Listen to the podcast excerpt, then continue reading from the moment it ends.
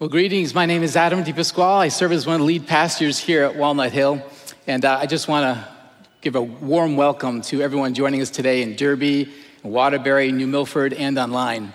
You know, as I was watching that video, I was instantly brought back to being a young parent. And uh, I remember those moments as the chant begins Why? Why? Why? Kids have good questions, don't they? I could feel the pulse in my body growing up. But uh, you know, as adults, we have good questions too, right? And so this weekend, we're beginning a new sermon series called Good Question, where for each week throughout the summer, we're going to be looking at different subjects that are core to life and core to faith. And, uh, you know, looking ahead, I saw questions like why suffering? Uh, why forgive? Why church? Good questions, right? But you know, our prayer in doing that is that each week we'll walk away with a fresh perspective, a deeper understanding, a greater commitment and that each one of us will truly encounter Jesus. Amen. So uh, today, our question is why Jesus? Why Jesus? Before I jump into the sermon, I want to start by sharing that right now we have a group uh, from Walnut Hill over in Israel, about 30 people. And this past week, they were alongside the Sea of Galilee. One of the sites they visited was where the feeding of the 4,000 took place. And this is a place where loved ones brought to Jesus those who were crippled, unable to see, unable to speak. They had all kinds of ailments. And the Bible says that Jesus healed them. You know, when you look at the passage, you see that it took place over like three days. And so there comes a point, and Jesus looks out and it says that he has compassion on the people and he wants to feed them. They have no food. But there was just one problem, so the disciples thought. All they had was seven loaves of bread and a few small fish. So Jesus said, Bring me what you have. And he took them. Scripture says that he thanked the Lord for them, and then he broke them, and he said to the disciples, Go feed them. And you know what? They never ran out. They never ran out. In fact, 4,000 men, plus women, plus children were fed, and there were seven basketfuls left over. You see, Jesus never turned anyone away. Jesus never turned anyone away. He made the impossible possible. You know what? And he truly cares for the whole person, doesn't he? He does. So today, a group from Walnut Hill, uh, they are actually going to see the Dead Sea, and they have a few more days, so please keep them in prayer. It's really an incredible trip. All right, so as an introduction to my sermon, I want to start with a confession. Is that okay? All right. Brian reached out to me several months ago about preaching this weekend, and while I initially said yes, I quickly said no. What? You're one of our lead pastors. How could you possibly say no? Good question, right? You didn't get that, did you? Good question. My, parent, my kids would say, that's a dad joke. All right, I'm just trying to warm you guys up a little bit. But honestly, you know, um, there was a few reasons why I said no. And one of them was that it was Carrie and I's 25th wedding anniversary this past Wednesday. Woohoo! Awesome, praise the Lord.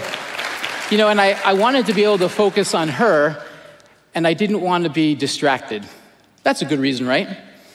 I think so. But over the next two weeks, strangely, the sermon started to come alive in my heart, and I couldn't get the idea of preaching out of my mind. And then this crazy thought came into my mind. Why not ask my wife, Carrie, to join me in preaching on our anniversary weekend? Now, if you know Carrie, she's an introvert. Doesn't this sound like the greatest anniversary gift ever? Yeah? Well, thankfully, um, she went, she prayed. The idea wouldn't go away, and I asked her about that, and uh, she said she'd be willing. Wow. And then I went to Pastor Brian. I said, What do you think, Brian? And he said, I think you've heard from the Lord. So we said yes. Sounds like a good topic for a book, right? But this, I know, another dad joke. It's good. These things work. But this I've learned that when God asks you to do something, no matter how hard, no matter how uncomfortable, He'll give you the ability to do it, and He'll tell you what to say. So here's my request Would you pray for Carrie and I today? But more importantly, would you pray for yourself? That you would hear whatever it is that God wants you to hear. Amen?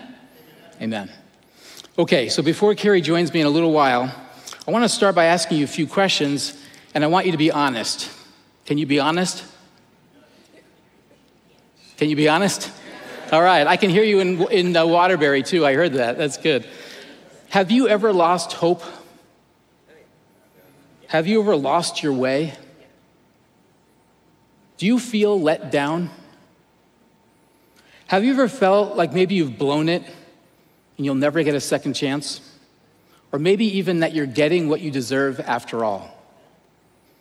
Are you living from a place of complacency or maybe even despair? How about this one?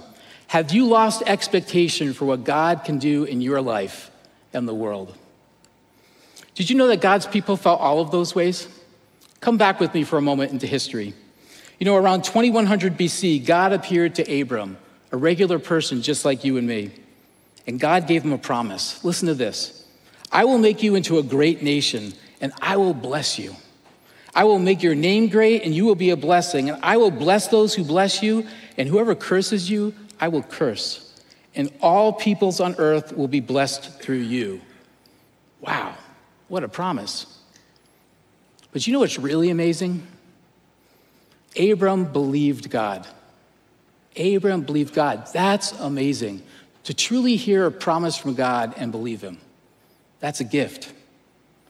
25 years later, not the next day, his miracle son Isaac was born. And from Isaac came Jacob. From Jacob came 12 sons who would become the 12 tribes of Israel. Is there like a disco going on here? I tell you, this is just making today really fun, huh? Oh, wow. Just stay with me, okay? in time, God's people ended up in Egypt. And what started as great favor quickly turned to oppression and slavery. Does that sound like a blessing to you?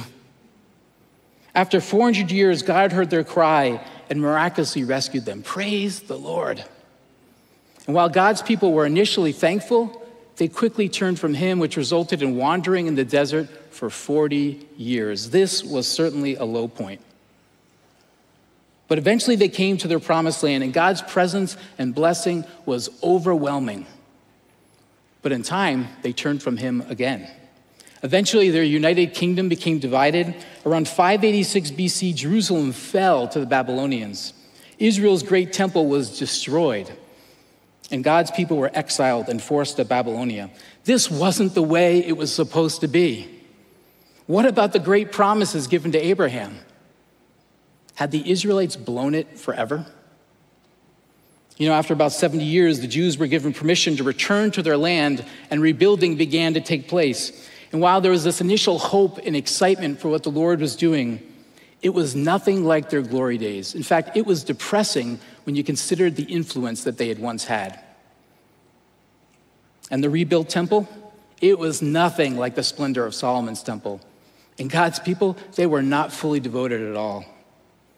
And then God's voice of the prophets went silent for 400 years. They must have asked, Where is God? And in that 400 year period of silence, a lot took place. Alexander the Great conquered the Holy Land in 332 BC, and Greek culture spread and threatened the Israelites' identity. While the Jews were initially permitted to worship the Lord, by 175 BC, a new ruler began radical Hellenization and aimed at eradicating the Jewish religion altogether. The ruler tried to destroy all the copies of Torah, outlawed certain, outlawed certain religious practices, and even required certain kinds of offerings to Zeus. God, where are you? All of this led to the Maccabean revolt around 167 BC and a brief period of independence. But by 63 BC, Rome invaded Jerusalem, including a three month attack on the temple area, killing priests and even entering the most holy place. One author, Melanie Newton, wrote this This sacrilege began Roman rule in a way the Jews could neither forgive or forget. So here the Israelites were, people of great promise. God had told Abram that through them all nations on earth would be blessed. They must have thought, is this what blessing looks like? Is this what we get for following the Lord? God, where are you? Through tremendous ups and downs, they were now living in great oppression. There was physical oppression. The Roman military was everywhere, and there was this culture of brutal and senseless violence. There was economic oppression. There was this tremendous tax burden, and extortion regularly took place. Talk about a difficult economy, right? There was religious oppression, an ever increasing number of religious laws put in place by religious leaders who didn't even follow them themselves. Then there was social oppression. All kinds of things were dividing families, friends, and culture. Things like religious fraction, different views on the presence of Rome, differing social classes. Israel longed for the promised Savior and Messiah.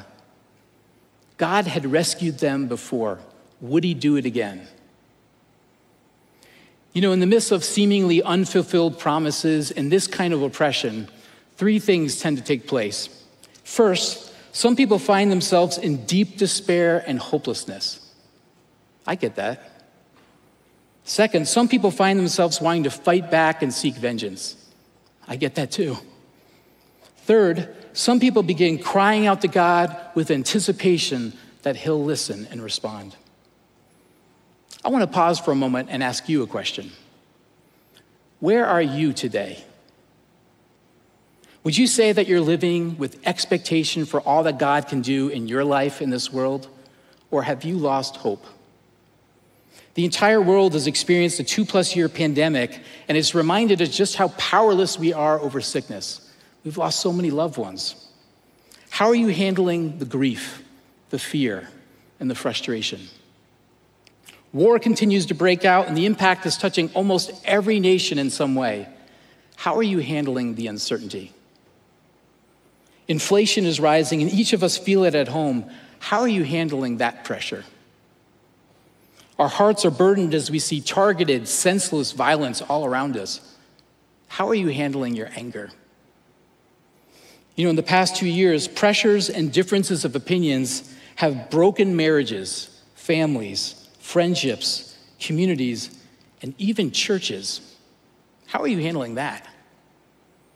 As a society, we've become even more individualistic we become even more secluded, even though we live seemingly public lives on social media. How are you handling the loneliness? And the truth is, most of us would rather not talk about these things because they're depressing. And many of us have found coping mechanisms, some good, many bad. How are they working for you? You know, on this weekend, when we celebrate the wonderful, wonderful freedom we have in this nation, maybe there's actually a deeper freedom that God is wanting to do in our lives. You know, the Jews, they were longing for freedom from Rome, but the Lord had in mind something much greater than a change in government. Something no rebellion could produce, something no military leader or political leader could achieve. This would be a spiritual battle and a spiritual victory for the very hearts and souls of the world. God was going to make good on his promise to Abram. Every nation would be blessed, but it was going to look different than they thought.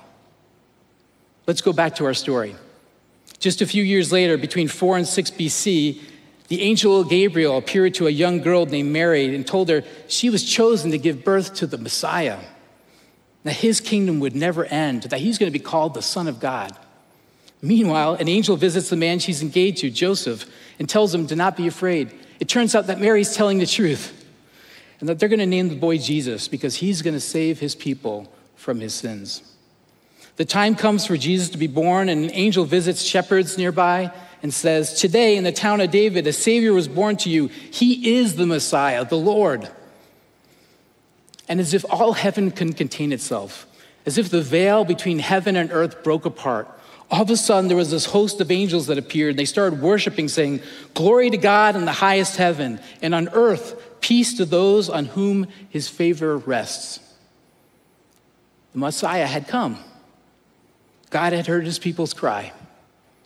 It turns out that he is faithful to his promises. You know over the next 29 years it says that jesus grew quietly in wisdom and favor among men but at 30 years old the moment came Jesus is baptized and the Holy Spirit rests upon him. Following being tempted in the desert for 40 days, Jesus goes and begins his public ministry. In the first week, he starts preaching town to town or all around Galilee, and it says that people are praising him. And then in Luke 4, we read this. I want you to listen carefully. Jesus went to Nazareth, where he'd been brought up, and on the Sabbath day, he went into the synagogue as was his custom. He stood up to read, and the scroll of the prophet Isaiah was handed to him. Unrolling it, he found the place where it's written, The Spirit of the Lord is upon me, because he has anointed me to preach the gospel to the poor. He has sent me to heal the brokenhearted, to proclaim liberty to the captives, and recovery of sight to blind, to set at liberty those who are oppressed, to proclaim the acceptable year of the Lord. And then scripture continues and says, Then he rolled up the scroll gave it back to the attendant, and sat down. You can imagine this moment, right? The eyes of everyone in the synagogue were fastened on him. And he began by saying this to them Today, this scripture is fulfilled in your hearing. This was a mic drop moment. And Jesus reading this prophetic word from 700 years prior and announcing that had been fulfilled in their hearing. He was declaring that he is the anointed one, he is the Messiah, that God had heard his people, that God keeps his promises, that he had come into the world to be among us, that a new kingdom had arrived on earth.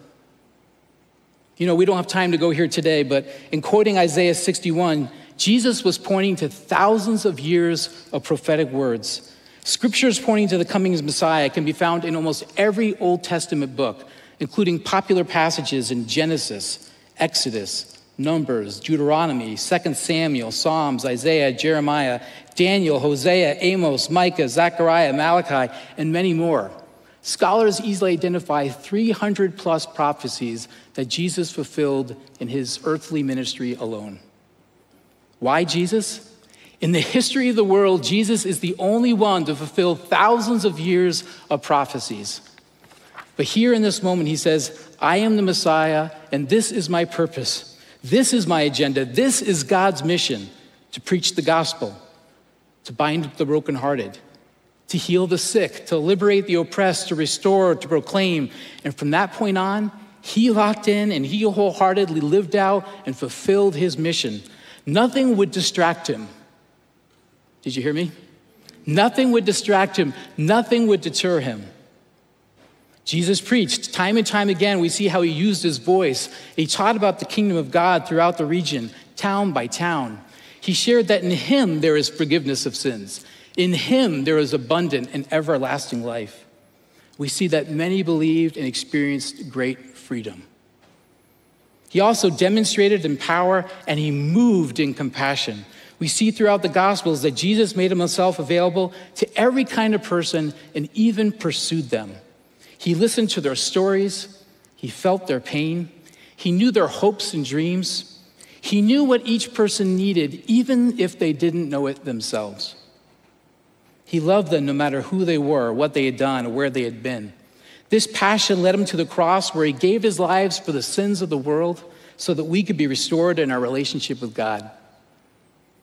Jesus cared for real people like you and me, real people with real stories. Have you ever bought a book and started by reading at the end in the last chapter? One of my favorite Jesus stories has to do with the woman who suffered from the issue of blood. Do you know the story I'm talking about? For me, reading the story is like skipping to the last chapter when everything turns out well. But in Mark 5, we learn some important details to the story. The woman had been suffering for more than 12 years. Can you say 12 years? 12 years. That's a long time. She had spent all she had trying to figure out what was wrong and how to get better. In other words, she had nothing left. It was all gone. She was broke. She had tried everything. It says that she had been under the care of many doctors, and scripture says she actually got worse. Imagine the confusion. Imagine the disappointment. Imagine the frustration and the grief. But then we read this. It's the last chapter.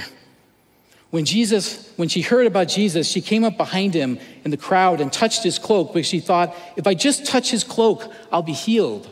Immediately after 12 years, her bleeding stopped and she felt in her body that she had been freed from her suffering.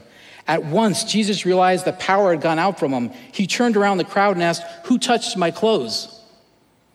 You see the people crowding against you, his disciples answered, and yet you can ask, Who touched me? But Jesus kept looking to see who had done it. I love that. He was going to find her. Then the woman, knowing what had happened to her, came and fell at his feet, trembling with fear, told him her whole story.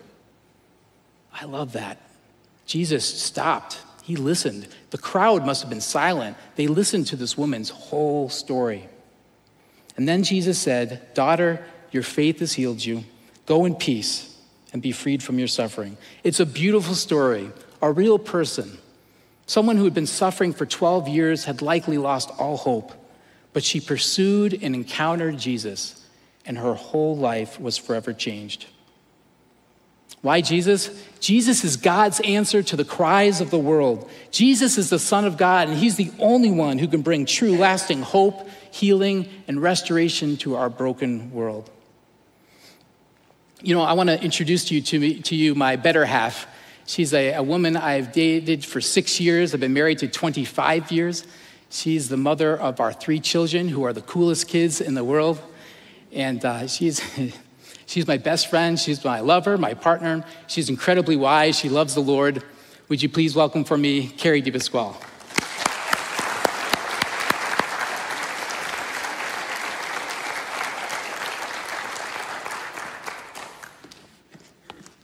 Carrie, thank you for uh, joining me on our anniversary weekend. have you forgiven me for asking you to share your story? Yes, I have. Actually, I had a lot of peace when he first asked me, and uh, yeah, I'm very comfortable with my story. So, amen, amen. Can you tell us about the time in your life when you lost hope and expectation? Um, yes. Um, in 2004, we had just started our family, and um, I had very high expectations and hopes of who I would be as a mother. And this didn't happen in rehearsal. um, the reality of motherhood was that I was full of so much doubt. It seemed like every single decision that had to be made had entire books written about you know what your possibilities were and they all included this little element of shame that said and if you don't do it this way um, you know you're really going to mess things up and I am someone who thinks that there's a right way to do something and then there's the wrong way. And so I was just full of uh, so much fear, constant fear, that I was really, you know, sending these kids into early therapy. Um, this mother thing was so hard, and it was not at all what I had expected as a young Christian girl growing up in the church. Nothing was instinctual, I did not feel like it was coming naturally. And um, I was just seething with anger and irritability. And just so you don't worry, that was interior. that was what's going on in my head. Um, I mean, we all have our freak out moments as moms, but um, it definitely was, you know, I consider myself pretty easygoing, and this was, my head was getting pretty dark. And uh, while naturally I'm a night owl, I began dreading going to bed because I knew the next day was just going to be more of the same. I was going to wake up in the morning and just feel bad about myself. And if I could just keep sleeping, then I could literally just stay in my dream world. Mm. And um, thankfully, a couple of years into parenting, I had the opportunity to go with Clive and Ruth Calver, our former senior pastors here, on a trip to go visit some of our global partners. And it was amazing. I felt like myself. I was excited and thrilled by everything and everyone that we were, you know, seeing and talking with. And I told Ruth, I'm like, this is, you know, this is so great. Um, it's so different than from home and uh, just shared with her like i'm just always so angry with myself mm. And um, she posed a question to me of do you think you'd ever consider talking with anyone about that and i was like that's what i'm doing you know like what do you mean and um, but uh, when we got home, I did. I found a wonderful woman who's a Christian counselor, and I was like, hey, someone told me I should talk to you. And she, one of the first things she had me do was, you know, well, when was your last physical, you know, with your primary care doctor? And so I did that and I got blood work and all these things done and everything came back fine. But I just felt like this is so self indulgent. You know, I've got kids to take care of, I don't have time to do this. And um, I kept talking with her, and she mentioned, well, maybe you'd be benefit from some medications. And I thought, okay, no, uh, I'm okay. And um, but I had another doctor's appointment where, when they got to the point, well, do you have any other questions? You know, how are things going or something? I completely lost it and broke down and told them like everything going on. And I, like, they within 30 seconds handed me a prescription for antidepressants. And I was like, wow, that just really scared me. Um, but as I held on to that prescription, I ended up gathering information, talking with the psychiatrist, and realized I was in the middle of a mental health crisis. Mm-hmm. Thanks for sharing that. So, what did you do next? Well, throughout the entire process, you know, I asked for tons of prayer, and you were asking for tons of prayer. And, but I did begin to lose hope that things would ever change. I kept praying and pleading with the Lord that He would change me and fix me and make me a better person. But that prescription was just sitting on my refrigerator, staring at me in the face for nine months. And then this weird thing happened. we had the chance to go to a U2 concert, and anyone who knows me knows I love me some U2. And we got to go see their 360 tour, and we went, and nothing like happened. Like I wasn't excited, I wasn't happy, I wasn't sad, nothing. Like nothing. Something was wrong. Something was very wrong. and that's when I knew my brain's not making the chemicals it needs. And um, so I had come to grips with that there was a history in my family of some chemical imbalance, but I didn't have one, but I did. And um, I started that prescription and I started 14 years of a journey of trial and error and lots of prayer and cognitive behavioral therapy and books to read and scripture to read to renew my mind and discover what works for me and what doesn't. And I've had ups and downs in the years that have followed. And as the kids got older and I went back to work, I felt much more like myself. Um, but through it all, I clung to the resurrected Jesus I worshiped, cried, and lamented like King David is this ever going to change? But I always received what I needed to get through every single day. Um, what was this like from your point of view? Yeah, well, I don't, want people to think that we were miserable. you, you never lost the core essence of who you are. You always make me smile and laugh. And uh, I just want to say publicly that you are a tremendous mom. You really are. And our kids are so, so blessed. Um, amen. Amen. She is. She really is.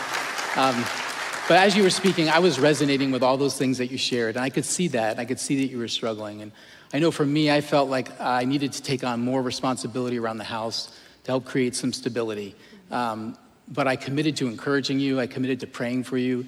I committed to doing whatever it would take, you know, to help us. And um, I love you. I'm so proud of you. Yeah, yeah. Um, you know, I think it's important to say that mental illnesses are health conditions that affect a person's thinking, feeling, behavior, or mood.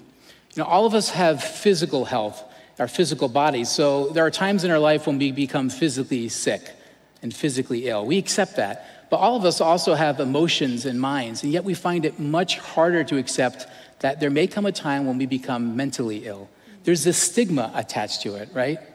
But um, the truth is that it might start with what was a hard day that turned into a hard season. For others, it could be starting from trauma. For others, it could be um, a health condition like a thyroid condition. For others, it could be a chemical imbalance and something that's hereditary that will require medication for the long term. But that's not the case for everyone. For some, it could be called depression or anxiety. For some, it could be a diagnosis such as schizophrenia, bipolar, or a mood disorder. I guess what I'm trying to say is this is that everyone's mental health journey looks different. I think it's really important to say that because I can't tell you how misunderstood that is. Every person's mental health journey looks different. Listen to some of these facts. Did you know that 50% of people will experience a mental health crisis in their lifetime? And at any given time, 20% of people are experiencing a mental health challenge. That means that one in five of us here today are really struggling. And this impacts kids as well. You know, while we pray and ask God for miracles, and we do pray for miracles, don't we? It's important to know that oftentimes a mental health crisis is more like a journey than it is a moment in time. But Jesus promises to walk with us in that journey. You know, it's been a crazy past two years in the world. What's the pandemic been like for you? Well, it may sound weird, but given all the hardships that we've all gone through together, um, I did have some good things come out of the pandemic that have really changed the past 14 years. And one is that I was just able to spend time with my local friends. And another was that um, a friend introduced me to an app called Marco Polo. And uh, I had a girlfriend who lives in Australia, and she set together a group of her best friends from around the world to get through the pandemic together. She was like, I need support. I need someone to talk to and process this through. Um, and we all were able to do that. We talk every day talking about world events and how they're affecting us and our families. And that just created an immense amount of stability in this like really crazy, crazy time period. Um, so shout out to them. Mm-hmm. And um, secondly, I received a cancer diagnosis. And while that does not sound like a good thing, um, it was not fun at all. But um, God really used that for some transformation in my life. And what was really, really cool was that up until that point, I felt like I had just hit the sweet spot. My medication was working correctly, I wasn't having side effects and um, or complications and i had this group that i'm talking to everything was great well one of the things that happened was because of the cancer medication that i have to take for the next five years there's only one antidepressant that will be compatible for me on that which meant i had to start over and I really was angry and fearful. And I was like, all right, Lord, you've got this. And I can tell you that today, it is way better mm-hmm. than what I was on. And God took where a place where I would have been completely satisfied with how my life was going. And He took this cancer journey and used it for good and brought me to a whole different place. And it's just been phenomenal. Amen. You know, uh, whether you or someone you love is experiencing a hard time, we want Walnut Hill to be a safe place where we can talk about mental health, where we can provide support. So, starting in July and August, we're doing something new where we're having these drop in gatherings where you can come at specific times to the Bethel campus. And we're going to be gathering and going through Saddleback Church's curriculum called Hope for Mental Health. And this is going to be a time of community, of fellowship, of sharing, and support. We'd really love for you to come out to that. And when you leave today, you're going to receive a card that's going to have more information with that on it. But also on our screens, a QR code is going to come up. And if you scan that, you'll be taken to our website, which has all kinds of information about that. Carrie, I want to thank you for your courage and thank you for sharing on our anniversary weekend.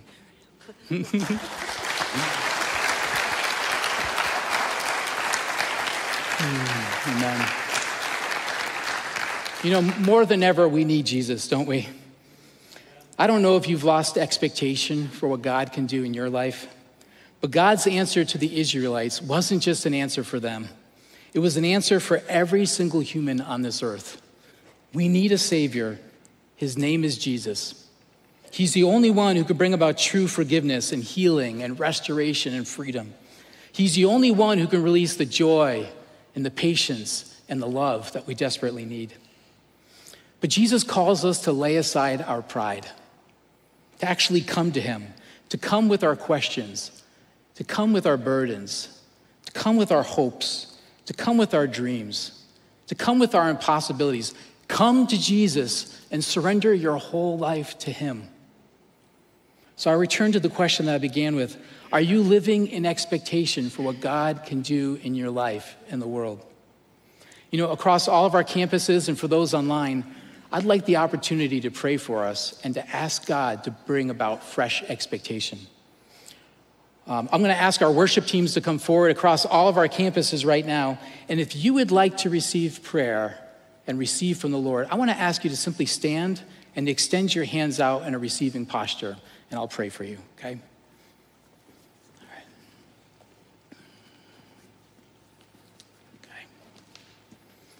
Amen. Jesus, today we honor you. We declare that you are King of Kings and Lord of Lords, that you are our Messiah. And Lord, in this moment, we want to ask for forgiveness for any complacency that we have in our lives. We want to ask for forgiveness for having turned to things other than you for hope. Lord, I want to ask for forgiveness for having lost expectation for what you can do. And Father, right now, I want to pray that you would give us a gift of expectation, the gift of faith, that you would come upon your people, and that we would be able to trust you again for the promises that you've given us. That we'd be able to walk the journey with you, knowing that you care for us, that you're going to provide, you're going to take care of us. That we would go where you tell us to go, say what you tell us to say, trust you in the midst of times and between times. And Lord, I recognize that by myself, I can't do anything. But Lord, you can. And so, Holy Spirit, I pray in the name of Jesus that you would come upon us today, that we would look back some years later and say, This was the day that the Lord came and gave us fresh hope and fresh expectation. I pray this in the powerful name of Jesus.